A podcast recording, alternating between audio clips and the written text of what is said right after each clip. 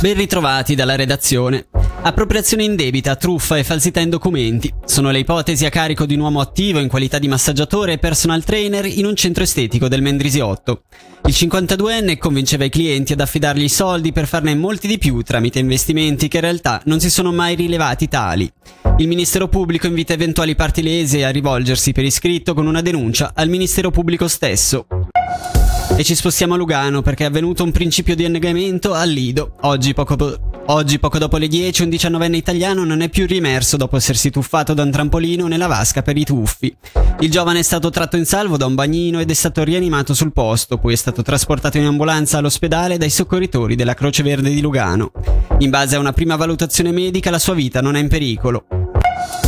E ci spostiamo in Gambarogno perché anche il comune di Gambarogno boicotta l'agenda scolastica 2023-2024 non consegnandola agli alunni di quinta elementare.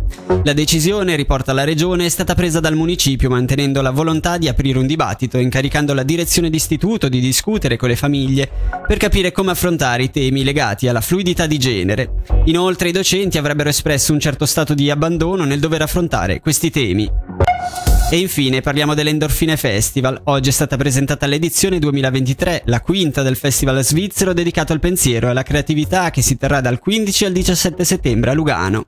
Sul tema di quest'anno sentiamo la direttrice Roberta Nicolò. Quest'anno il tema che abbiamo scelto è quello del termine connessione, usiamo sempre una parola che possa un po' raccontare quello che vogliamo portare al pubblico di Lugano durante il corso dell'edizione. Per noi significa analizzare tutto quello che è in relazione nel mondo, ormai oggi con internet soprattutto siamo tutti connessi no? e anche in modo molto veloce e quindi anche l'attualità, anche quello che nel mondo succede, la geopolitica, ma la cultura stessa, i linguaggi della cultura sono interconnessi tra di loro e questo è quello che noi vogliamo raccontare e suggerire al pubblico di quest'anno quest'anno.